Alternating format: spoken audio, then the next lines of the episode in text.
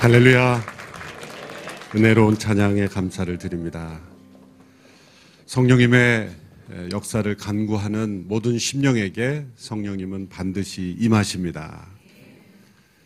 우리가 예수님의 생애를 기록한 복음서의 내용에 나타난 예수님의 모든 말씀과 또 사역이 실제임을 믿어야 구원을 받는 것처럼 사도행전에 나타난 성령님의 모든 역사의 기록을 실제로 믿음으로 우리는 그 성령님의 임재와 역사를 체험할 수 있는 것입니다. 예수님에 대한 관심, 예수님의 그 사역에 대한 관심과 동일한 관심을 우리는 성령님의 역사에 대해서도 가져야 하는 것이지요. 그것은 두 분이 별개의 사역을 위해서 오신 분이 아니라 그 성령님과 예수님이 삼위일체 하나님의 완전하신 하나 되심 가운데 우리의 구원과 또 우리의 이 땅에서의 구원받은 자의 삶을 위해서 역사하시는 동일한 하나님이시기 때문입니다. 삼위일체 하나님의 이 관계 속에서 인간을 창조하셨고 또 삼위일체 하나님의 역사하심으로 인간을 구원하시고 또 영원한 하나님의 나라의 백성으로 우리 모두를 초대하고 계시기 때문에 우리는 이 예수님과 이 성령님과의 이 관계 또 이 두 분이 이 땅에 오셔서 행하시는 일들 또 성령님이 지금 우리 안에 계셔서 예수님이 이루신 모든 십자가의 구속을 우리가 어떻게 누리게 하시는가를 우리는 주의 깊게 살펴보아야 우리가 이 땅에서 죄를 용서받는 하나님의 그 구원을 체험하고 또한 그 죄의 영향력으로부터 온전히 벗어난 죄를 이기는 승리의 삶을 할 수 있는 것입니다. 하나님과의 언약의 관계에서 성령님의 역사를 우리가 살펴보았습니다. 오늘 그 세 번째로 성령과 새 마음이라는 주제로 계속 살펴보고자 합니다. 미리 계획된 본문과 변경이 되었지만 어제에 이어서 오늘도 성령께서 우리에게 주시는 이 새 마음의 역사에 대해서 조금 더 살펴보려고 합니다. 이 언약의 사역을 통해서 하나님께서 우리를 구원하십니다. 하나님의 언약을 추적해 보면 그 하나님의 언약을 통해서 우리에게 하나님께서 우리에게 찾아오셨고 그 절정이 바로 새 언약이고 또 그 새 언약의 핵심적인 내용이 바로 성령님의 오심과 역사하심이다라는 것이죠. 이 삼일째 하나님께서 우리에게 구원을 행하시는 그 일들이 바로 언약이라는 프로그램을 통해서 우리에게 전달되었다는 것입니다. 이것은 새롭게 세워진 관계가 아니라 창조 때에 우리가 이 세상에 피조된 것, 하나님께서 우리를 창조하신 것 자체가 우리가 하나님과의 언약 관계에 들어간 것이다 라고 말씀을 드렸습니다. 창세기의 창조에 관한 말씀에서 언약이라는 단어가 없지만 하나님께서 인간에게 주신 놀라운 자유와 특권과 책임, 그 모든 것을 언약 관계라고 규정 지신 말씀은 바로 금지 명령을 한 가지 주신 것이죠. 내가 이것을 먹는 날에는 정령 죽으리라. 이 죽으리라 하시는 이 말씀 속에 이 한 단어 속에 인간에게 부여된 모든 가치와 축복, 능력이 얼마나 큰 것인가를 우리에게 보여주는 것입니다. 죽으리라 하셨으니 그것은 생명이 요구되는 하나님의 법이라는 것이죠. 하나님과의 올바른 관계에 있으려면 이것을 반드시 지켜야 한다. 그 열매에 독이 있어서가 아니라 그것을 규정지신 하나님을 기억하고 그것을 지킴으로써만 인간에게 부여된 모든 특권과 책임과 그 자유와 그 축복을 누릴 수 있도록 하나님과 우리가 언약 관계 속에 맺어진 것이죠. 저는 하나님과 계약한 적이 없습니다. 이렇게 끝까지 반항하시는 분들이 있죠. 그러나 아담에게 부여된 그 언약이 왜 우리에게도 적용이 됩니까? 아담은 우리 모든 인류의 조상이기 때문이죠. 우리 모두의 대표의 의미에서의 조상이면서 동시에 실제로 우리의 육체적 실제로서의 조상이기도 합니다. 우리 여러 스포츠 경기에서 국가 대표들이 경기에서 우승하면 우리 모두가 환호합니다. 왜 자기가 골을 넣지도 않았는데 그렇게 흥분하죠? 우리 모두가 하나로 묶여 있는 언약 관계 속에서 우리 모두가 하나의 공동체이기 때문이죠. 때로는 것이 혈연, 어떤 어, 더 확장된 나라의 형태로서 우리가 한 언약 공동체로서 대표, 대표가 승리한 것이 모두의 승리가 되는 것. 그것이 인류의 역사에서도 존중되었잖아요. 한 사람이 금메달을 따도 한 나라가 금메달을 딴 것으로 올림픽에서도 여겨주죠. 어떤 나라에서 그 인정 못합니다. 우리나라에서 저 사람보다 더 잘하는 사람이 있습니다. 아무리 우겨봐야 해당되지 않는 것은 그 대표성의 원리라는 것이 인류의 보편적 원리로 받아들여진 겁니다. 그래서 다윗과 골리앗이 싸움을 할 때 다윗이 이겼을 때 블레셋 진영이 다 손을 들었죠. 얼마나 신사적이에요? 아, 우리에게도 골리앗 말고 다른 군사들이 있다. 끝까지 해보자. 그러지 않았잖아요. 이 대표성의 원리라는 것이 보편적으로 역사 속에 고대로부터 지금까지 다 적용되고 있는 거죠. 그것은 뭐냐면 모든 인류를 대표하는 대표의 행동이 우리 모두에게 영향을 미친다는 그 하나님의 보편 법칙이죠. 또한 실제로 우리는 아담 안에 있었어요.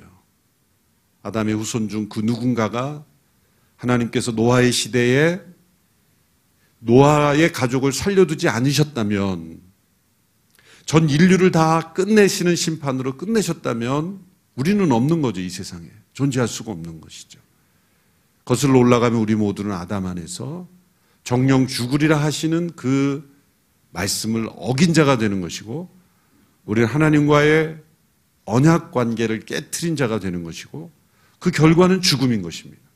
정령 죽으리라 그 죽음의 실체는 무엇입니까? 결과적으로 보면 우리의 몸과 영혼이 분리되고 육신의 생명이 끝나는 것이 죽음으로서만 알지만 그 이전에 존재하는 죽음, 그러한 죽음의 상태에 이르게 한 본질적인 죽음이 있는 거죠. 그것은 하나님과의 단절, 분리, 교제가 끊어진, 교통이 끊어진 것이죠. 이 죽음이라는 단어를 이렇게 생각해 보십시오.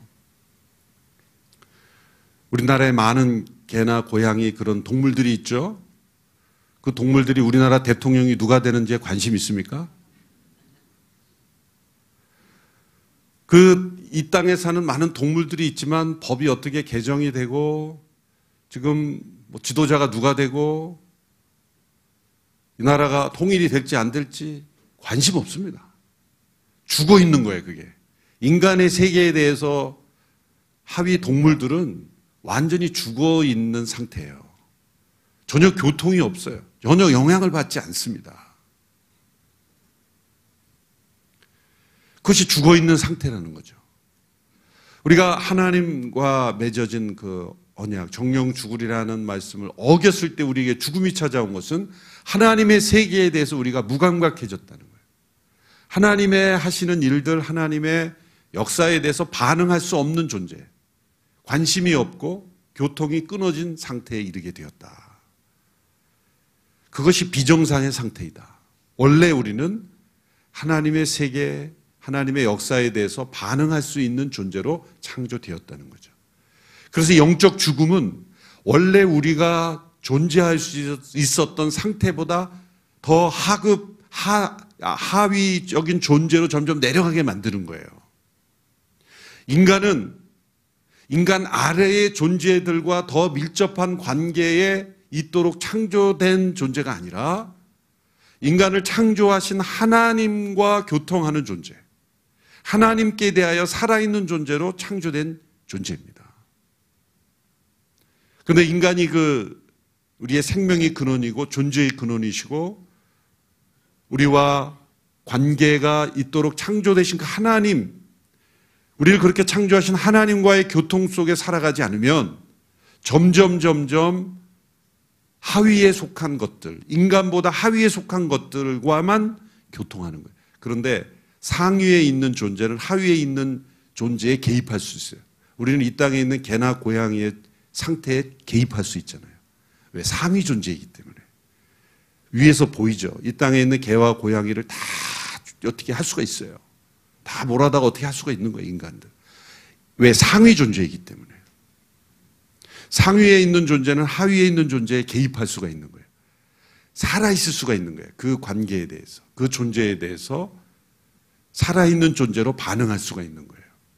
그런데 인간만이, 인간만이 하나님과 교통하는 존재로 창조되어서 하나님께 대해 살아있는 존재로 살아가면서 하위의 모든 하나님의 피조물을 다스릴 수 있는 권세, 대리자요, 그런 통치자로 창조하셨다는 것이죠. 그래서 정령 죽으리라 하시는 그 말씀을 기억하지 못하고 사단에게 속아서 결코 죽지 아니하리라라는 거짓말에 속아 넘어간 것이 인류 전체에 가져온 엄청난 전 우주적인 재앙, 전 우주적인 그런 상태의 변화를 가져오게 된 것이죠. 너무나 많은 사람들이 하나님과 반응하지 않고 하나님과 교통하지 않고 살아가고 있기 때문에 그것이 정상인 것처럼 그렇게 여겨지고 인간이 하위 존재들에게만 관심을 갖는 거예요. 우리가 피조 자연 세계에 대해서 관심을 당연히 가져야 되죠. 왜냐하면 하나님께서 우리에게 맡겨진 세상이니까. 그런데 하나님의 관점, 하나님의 마음, 하나님의 계획과 교통하는 가운데 인간보다 하위 존재인 세계에 대해서 관심을 갖지 않으면 이게 거꾸로 변화돼요. 그래서 인간 이하의 존재처럼 돼버리는 거예요. 그래서 인간이 나무에다가 절을 하고 산에다가 절을 하고 바다에다가 절을 하고 해와 달을 보며 제사를 지내고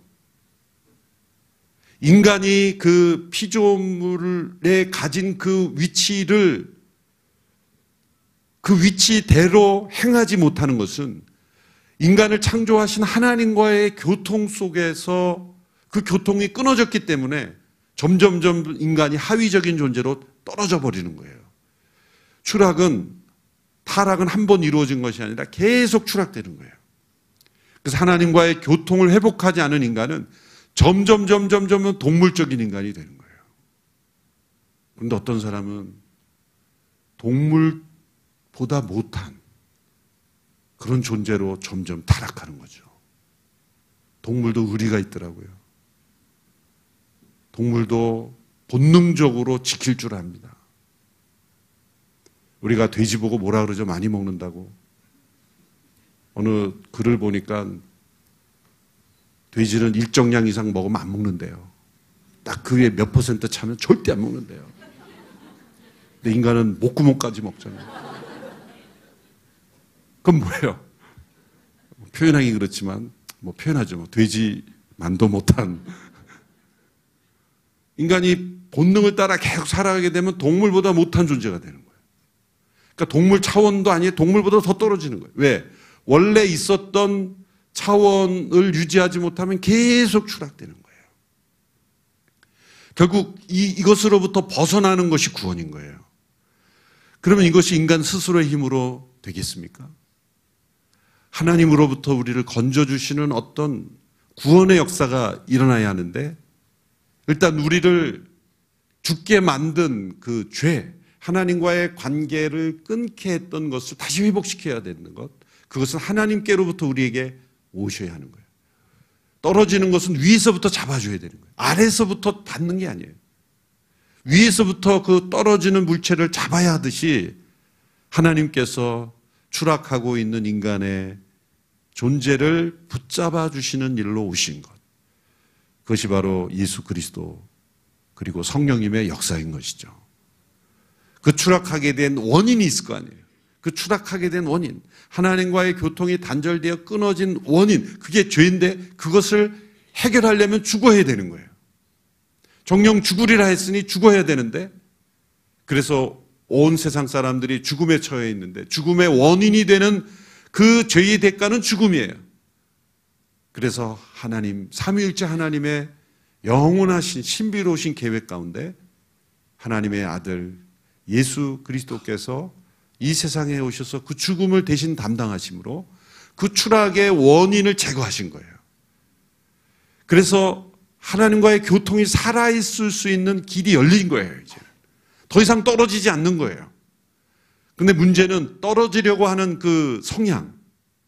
계속 죽음 가운데 죽음의 원리와 성향이 우리 속을, 우리 안에 존재하기 때문에 그 죽음에 처해 있던 사망의 권세가 늘 우리를 끌어내리기 때문에 그 성향을 제거하는 일 또한 하나님께서 해주셔야 돼요.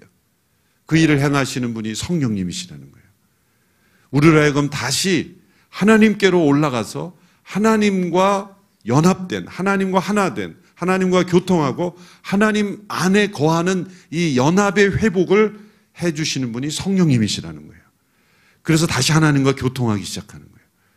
그래서 하나님과 교통하고 하나님께 대하여 살아있는 자가 되면 놀랍게도 우리는 이 피조 세계를 다른 관점에서 바라보게 되고 우리가 동물적 차원의 본능적 차원의 삶으로 떨어지던 것이 멈출 뿐만 아니라 다시 본능을 이기고 그 성향 자체가 하나님과 같아지는 하나님처럼 느끼고 세상을 바라보는 그런 회복이 일어난다는 거죠. 이것이 구원 받은 자의 삶이고 구원을 이루신 예수님께서 그 구원을 우리에게 적용시키는 성령님의 역사로 우리가 죄를 이기는 삶을 살 수 있게 된다.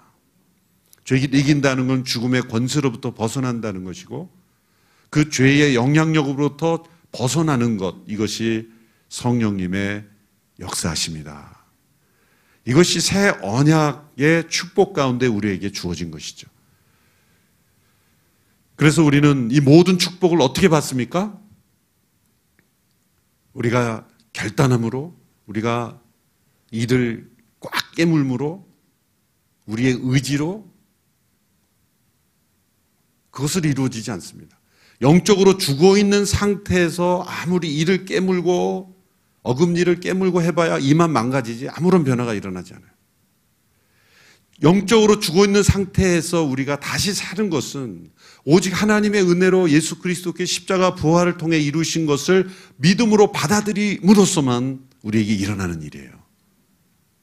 하나님 입장에서는 오직 은혜이고 우리 입장에서는 오직 믿음인 거예요. 같은 단어입니다. 오직 은혜라는 오직 믿음인 거예요. 하나님 편에서는 오직 은혜이고 우리 편에서는 오직 믿음. 받아들이는 거예요. 은혜로 이루신 것을 다 받아들이는 거예요.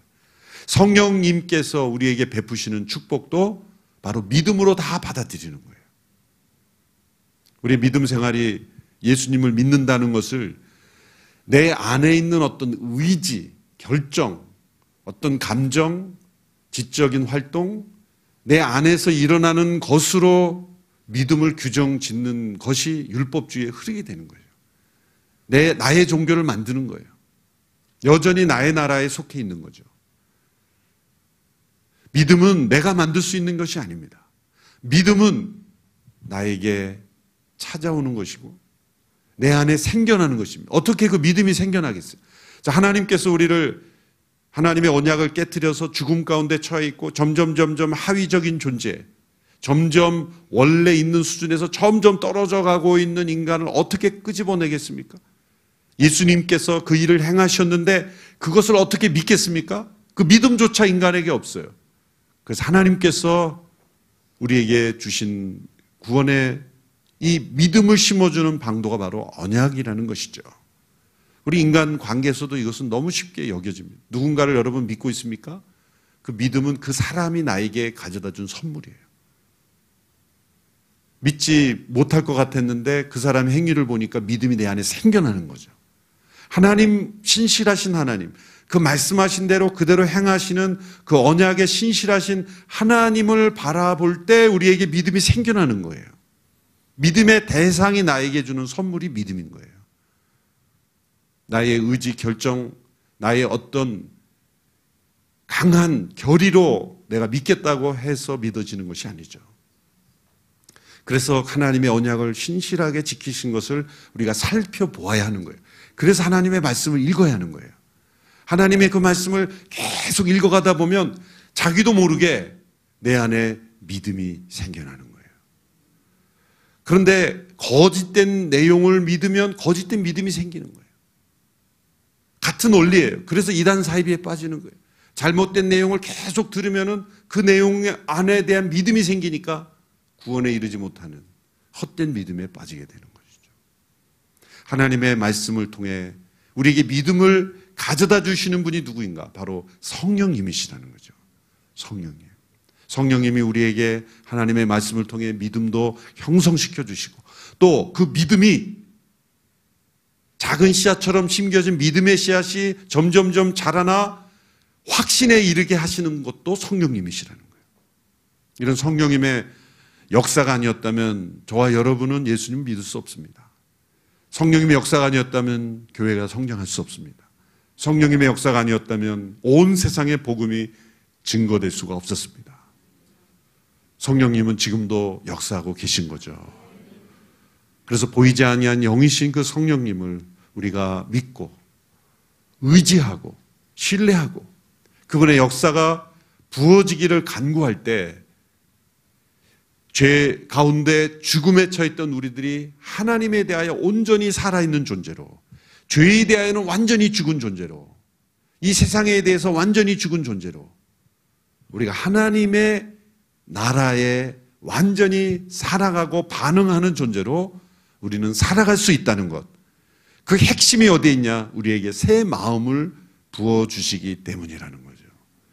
하나님께서 우리 안에 있던 죄 가운데 있던 죽음의 권세 가운데 있던 옛 사람에 속한 이 모든 성향들을 끊어내시고 우리 속에 그리스도 안에 주어진 부활의 생명이 으로 인하여 부활의 생명이 우리 가운데 임하였기에 그 부활의 생명으로 형성된 우리의 모든 성향들 그것을 새 마음이라고 말하는 거예요. 새 마음. 이것은 우리의 감정, 의지가 다 합쳐진 것. 그것이 마음이라는 단어로 표현된 거죠. 그것은 새 생명으로부터 형성된 성향들, 인격, 태도, 우리의 관심, 이 모든 것들을 성령님께서 우리 속에 심어주, 이식시켜 주신다는 거죠. 그래서 우리에게 이제 어제에 이어서 뚜렷하게 새 언약의 축복을 성령님을 통해 받은 사람에게서 나타나는 뚜렷한 특징은 무엇입니까? 그것은 하나님의 뜻을 행하기를 기뻐한다는 거예요. 예전에는 하나님의 뜻을 행하라 라는 명령만 주어졌는데 그 명령이 아무리 주어져도 내 안에 그것을 행할 능력이 없고 영적으로 하나님의 세계에 대해서 죽어 있는 자가 그 명령을 어떻게 수행할 수 있겠습니까? 그럴 마음조차 없고 그것이 무엇인지도 모르는데 왜 그런 명령이 주어졌는지도 모르는. 그러니까 예수님 당시에 바리새인들처럼 영적으로 죽어 있는 이들이 성령으로 거듭나지 못한 이들이 하나님의 말씀을 똑같은 구약의 말씀을 읽고 행하려 하니까 이상하게 행하는 거예요. 안식일을 거룩히 지키라 그러니까 오늘 이 시대에 그 말씀을 유대의 인의 해석과 유전에 따라서 안식일 엘리베이터라는 것도 만들고 누르면 안 되게 이렇게 하는 거죠. 누르면 일이 되니까. 그래서 맨하탄에 가면 이 세베트 엘리베이터가 많죠. 층마다 다 쓰는 게 안식 엘리베이터예요. 그것은 이 엘리베이터를 누르는 힘조차도 안식을 어긴 것이니까 자동으로 쓰게 한다는 의미. 그게 오늘 이 시대의 안식을 적용하는. 왜 그렇습니까? 영적으로 죽어 있는 이들이 하나님의 법을 행할 수 없기 때문에 육적인 방법으로 하나님의 뜻을 행하려고 규정을 만드는 거예요. 그래서 율법주의가 되고 생명이 없는 종교가 되는 것이죠. 우리는 종교 생활하는 게 아닙니다. 우리는 생명을 누리는 거예요. 참된 길을 걸어가는 것이고 참된 진리 가운데 자유를 누리는 것이죠. 그래서 기독교는 종교가 아니죠. Christianity is not religion, but 릴레이션십. 기독교는 종교가 아니라 관계인 거예요.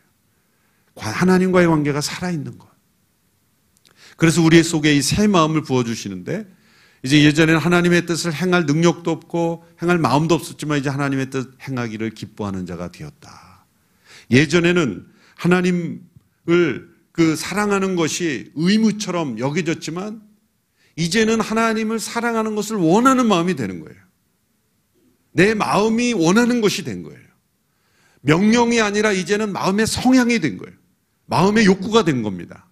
하나님을 사랑하라 마음과 뜻과 힘과 정성을 내 하나님을 사랑하는 것이 예전에는 명령으로만 여겨졌는데 그것 그것이 이제 명령이 아니라 성령께서 새 마음을 부어 준 사람은 사랑하는 것이 내 마음의 소원이 되는 거예요. 이것이 근본적인 차이죠. 성령께서 새 마음을 주심으로 우리는 이제 온전한 마음으로 하나님을 사랑하게 돼요. 오늘 에레미야 24장과 32장에 나오는 이 새 언약에 속한 말씀들이 바로 그런 말씀이죠. 24장 7절의 말씀을 다시 한번 읽어 보십시오. 같이 읽습니다. 시작. 내가 그들에게 나를 아는 마음을 주어 내가 여호와임을 알게 할 것이다. 그들은 내 백성이 되고 것이고 나는 그들의 하나님이 될 것이다. 이는 그들이 그들의 온전한 마음으로 내게 돌아올 것이기 때문이다. 그들에게 나를 아는 마음을 준다. 또 그들이 온전한 마음으로 내게 돌아올 것이다. 이 하나님을 아는 마음, 또 온전한 마음, 이것을 형성시켜 주시는 분이 성령님이신 거예요.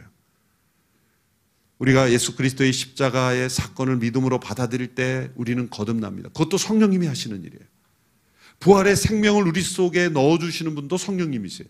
그런데 그 부활의 생명이 거듭난 새 생명이 자라나야 한다는 거예요.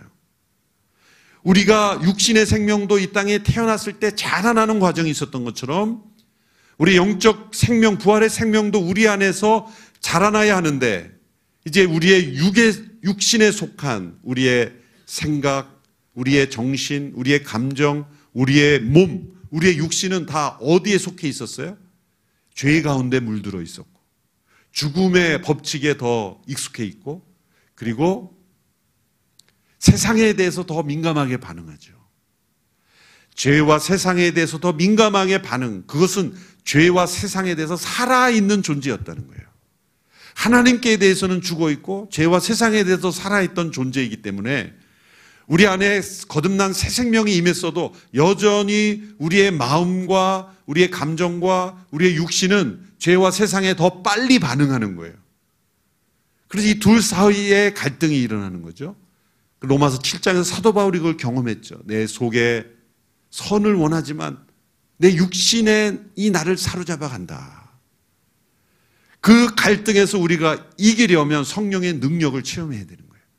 그래서 능력을 신뢰하고 나갈 때 놀랍게도 성령님은 우리가 죄와 육신에 속한 세상에 반응했던 것들을 돌이켜 이제는 하나님을 더 사랑하고 죄와 세상에 대해서는 완전히 죽게 하시고 하나님의 나라와 하나님의 의와 하나님을 사랑하는 일, 영혼을 사랑하는 일, 하나님께 속한 일들에 더 민감하게 반응하는 사람으로 명백하게 변화시켜 준다는.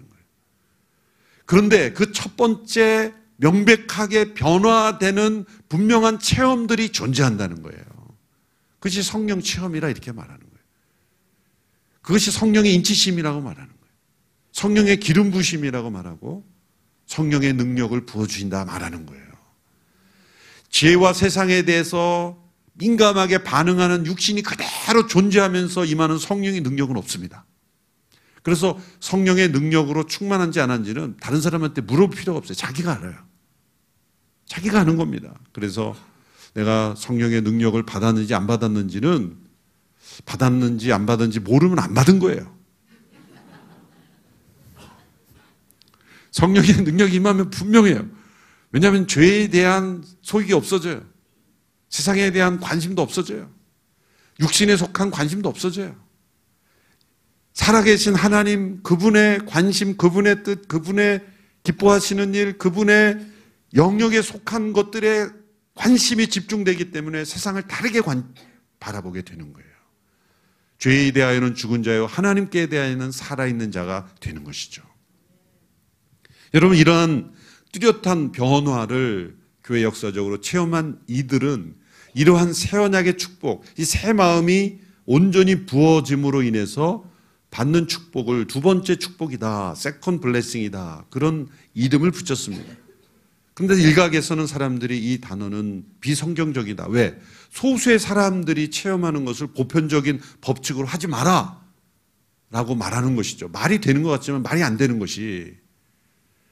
우리가 성적도 시험 성적을 잘 보는 애가 있고 못 보는 애가 있잖아요. 그러면 잘 보는 애가 있다고 너희들 왜 잘 보냐? 잘 보지 마. 이거하고 똑같은 거예요. 하향 평준화를 시키는 거죠. 너희들 그렇게 소수만 잘 보면 되니 다 못 봐야지. 경제도 잘 사는 사람 있으면 안 되지. 다 못 살아야지. 말이 안 되잖아요. 성령님을 깊이 체험하는 이들이 있으면 우리도 그렇게 체험하겠다라고 가야지 맞는 얘기인데 약간 일종의 신학자들의 질투에서 나오는 말들이에요. 역사적으로 이렇게 온전히 자기를 부인하고 그리스도께서 온전히 주인 되시고 성령의 능력에 사로잡혀 죄와 세상에 대한 모든 성향이 다 끊어지고 온전히 하나님을 사랑하는 일에 집중하게 되는 체험하는 이들이 있기 때문이에요. 성경에도 보면은 이스라엘 백성들이 물을 두 번 통과하죠. 한 번은 홍해를 통과하고 두 번째는 요단강을 통과해요. 영적인 의미가 있는 겁니다. 애굽으로부터 우리가 죄로부터 건짐을 받는 거듭남의 체험이 홍해를 걷는 사건이라고 한다면 광야를 지나 이제 요단강을 건너 가난에 들어가는 것은 우리가 찬송가에 좀 영향이 잘못된 부분이 있어요. 죽게 된 것을 요단강 건너 가는 거라고 해서 참 그 찬송을 부를 때마다 야, 이 심각한 신학적 왜곡이다. 이거 그렇다고 안 부를 수는 없고 그런 의미도 있죠. 그런데 이 가나안으로 들어가는 영적 여정은 우리가 죽음을 통과하는 것만이 아니라 이 땅에서 하나님의 약속하신 바를 누리는 것이 가나안이죠. 그러므로 성령의 체험을 통해 영적 가나안을 이 땅에서 누리고 죄를 이기고 승리하는 삶을 누리는 것이 가나안의 여정인 거예요.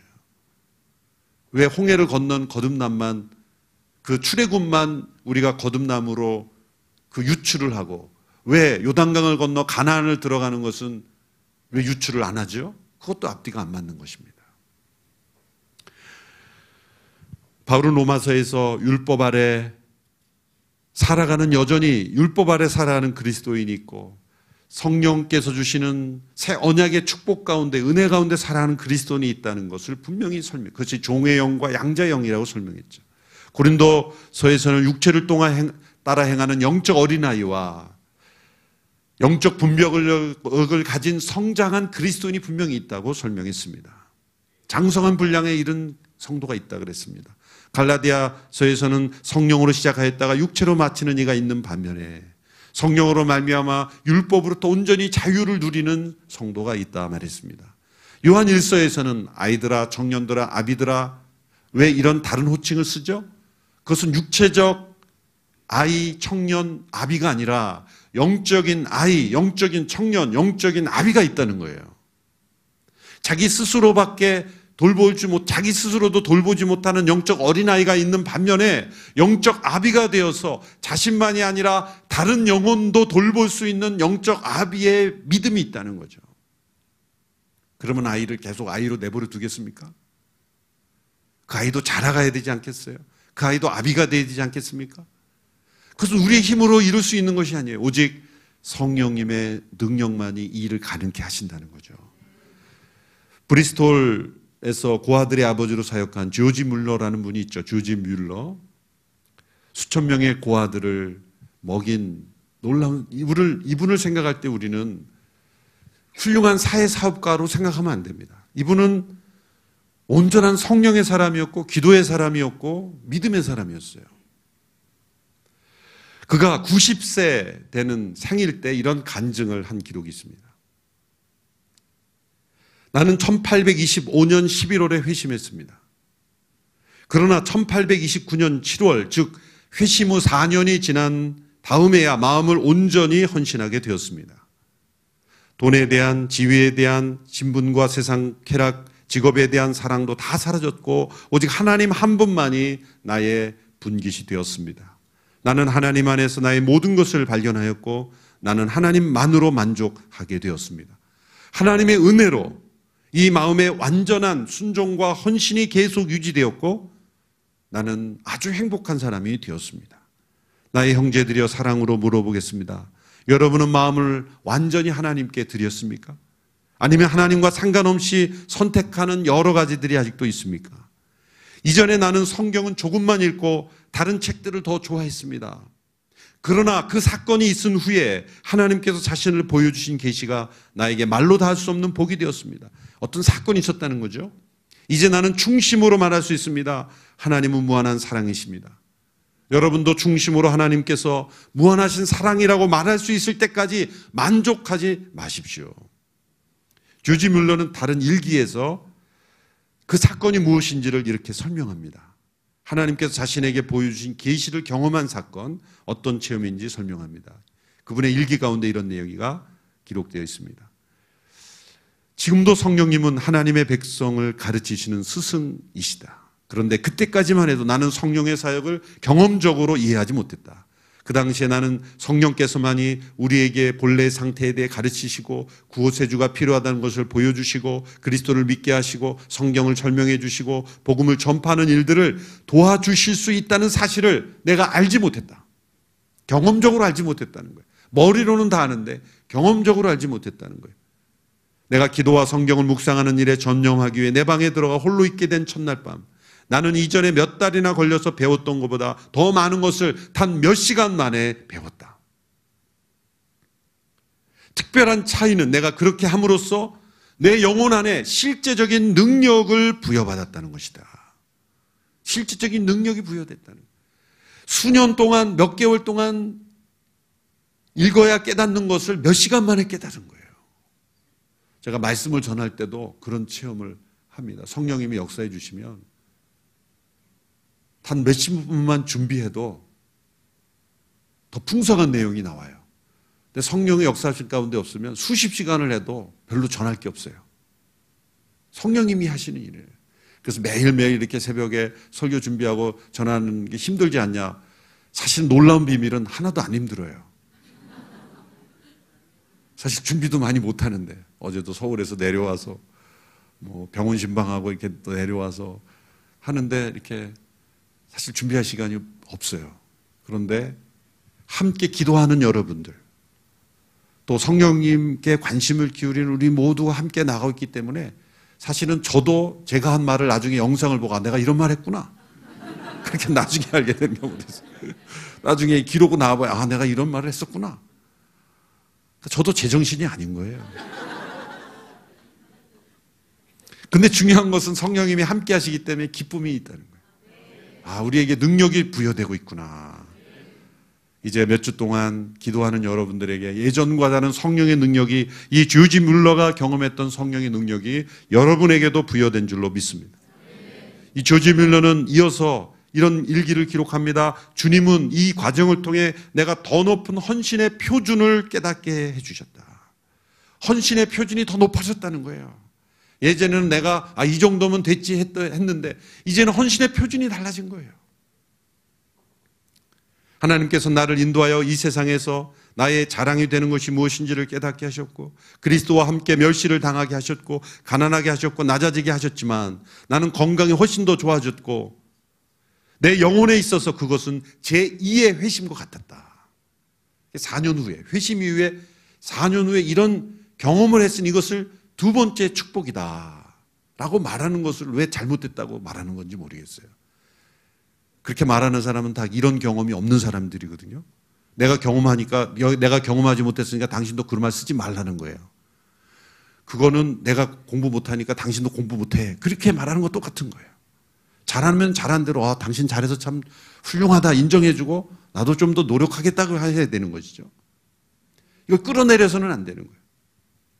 이러한 조지 뮬러의 변화를 통해 조지 뮬러가 받은 은사가 있어요. 그것은 뭐냐면 믿음의 은사예요. 믿음의 은사. 성령의 여러 은사 가운데 믿음이 있어요. 그래서 그는 다음 날 아무것도 먹을 것이 고아들이 먹을 것이 없는데도 그 직원들에게 여러분 식탁을 차리십시오. 음식을 차리라는 게 아니라 그릇을 놓으십시오. 아니 먹을 것이 없는데 어떻게 예? 그 먹을 접시를 놓습니까? 놓으십시오. 하나님이 공급하시고 믿음의 은사예요.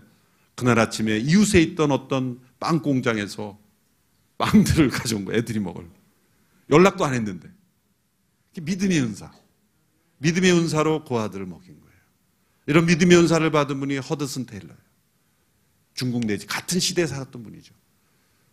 그런데 기록을 허드슨 테일러의 전기를 읽어보니까 허드슨 테일러가 더 한 차원 높은 차원의 믿음의 은사더라고요. 왜냐하면 일단 사역지가 달랐잖아요. 조지 밀러는 영국 브리스톨이고 허슨 테일러는 중국 네이지예요. 이게 차원이 다른 거예요. 그 당시 거의 천국과 지옥이에요. 그리고 더 놀라운 것은 조지 뮬러가 허드슨 테일러를 후원했다는 거예요. 그러니까 더 믿음이 강한 사람 쪽으로 흘렀다는 거죠.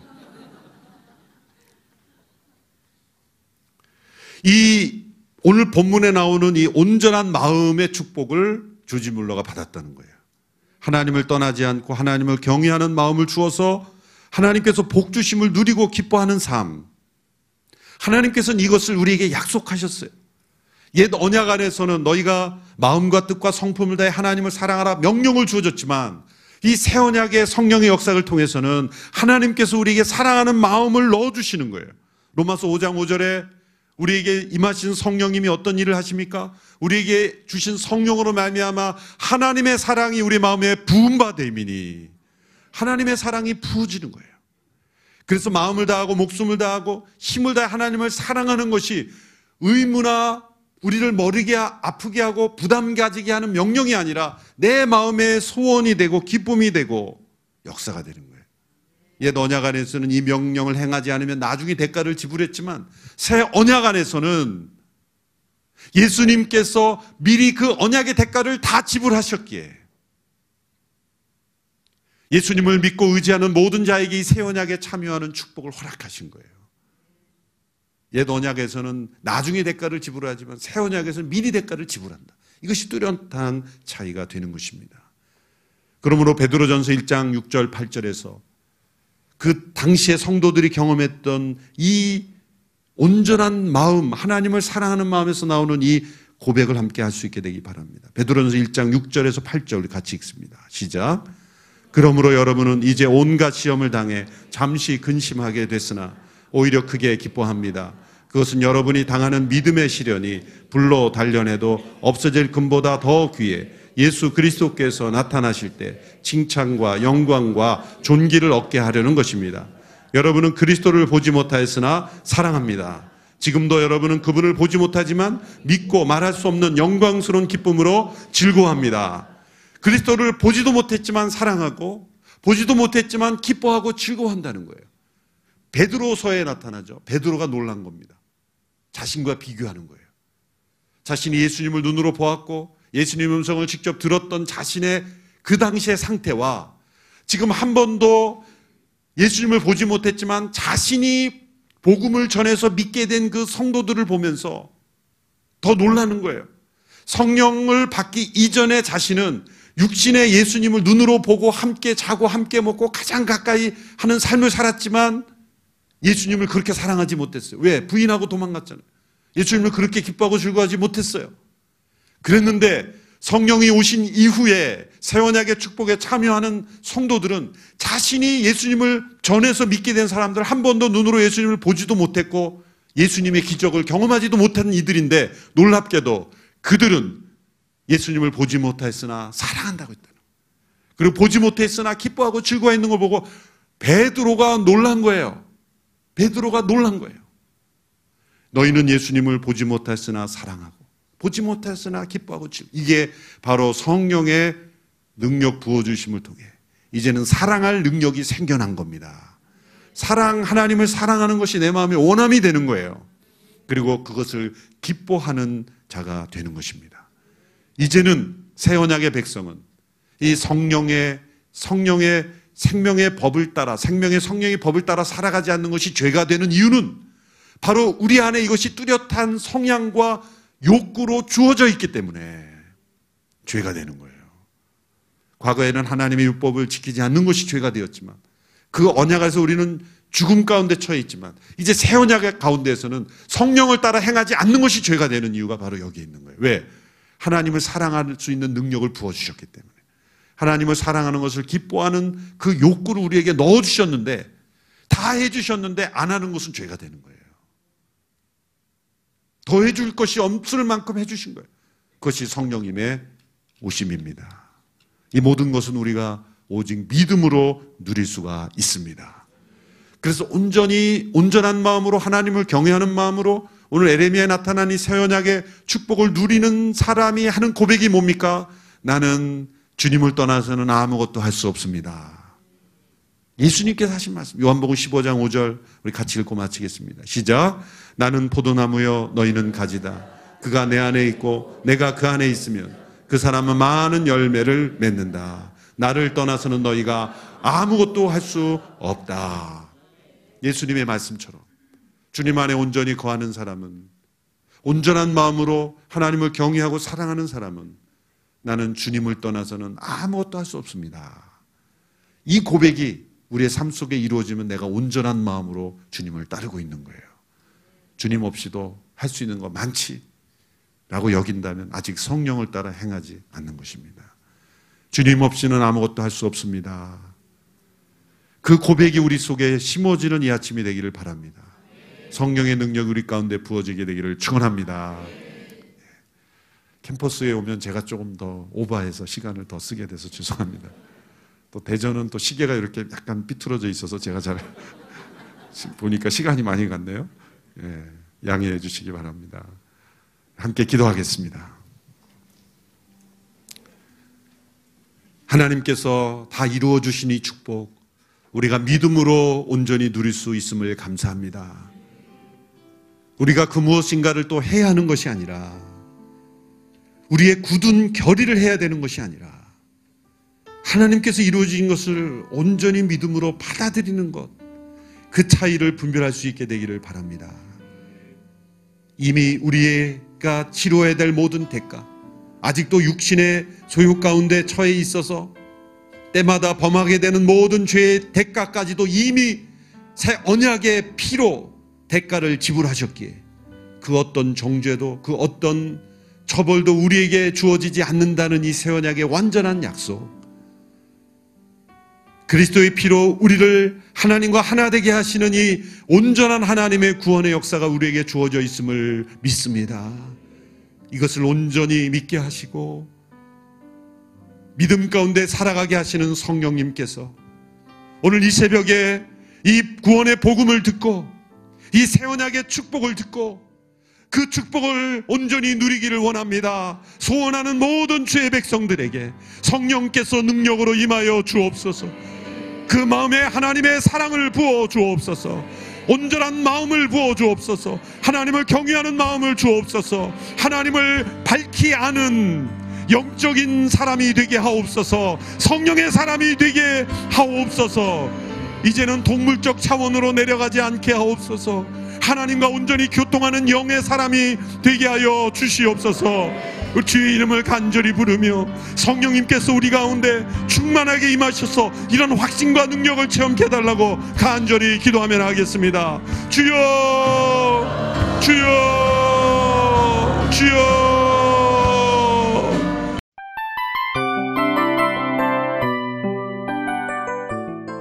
이 프로그램은 청취자 여러분의 소중한 후원으로 제작됩니다.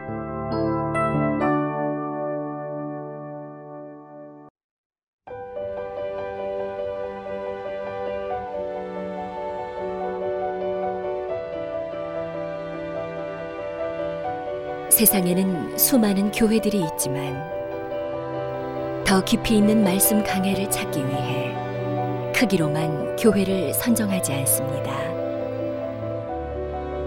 보다 좋은 영적 콘텐츠를 더 많이 나누기 위해 방송비를 받지 않습니다. 1년 365일 복음만 전하고 싶어서 우리는 광고를 하지 않습니다. 온누리의 복음을 땅끝까지 CGN TV와 함께 땅끝 성교사가 되주세요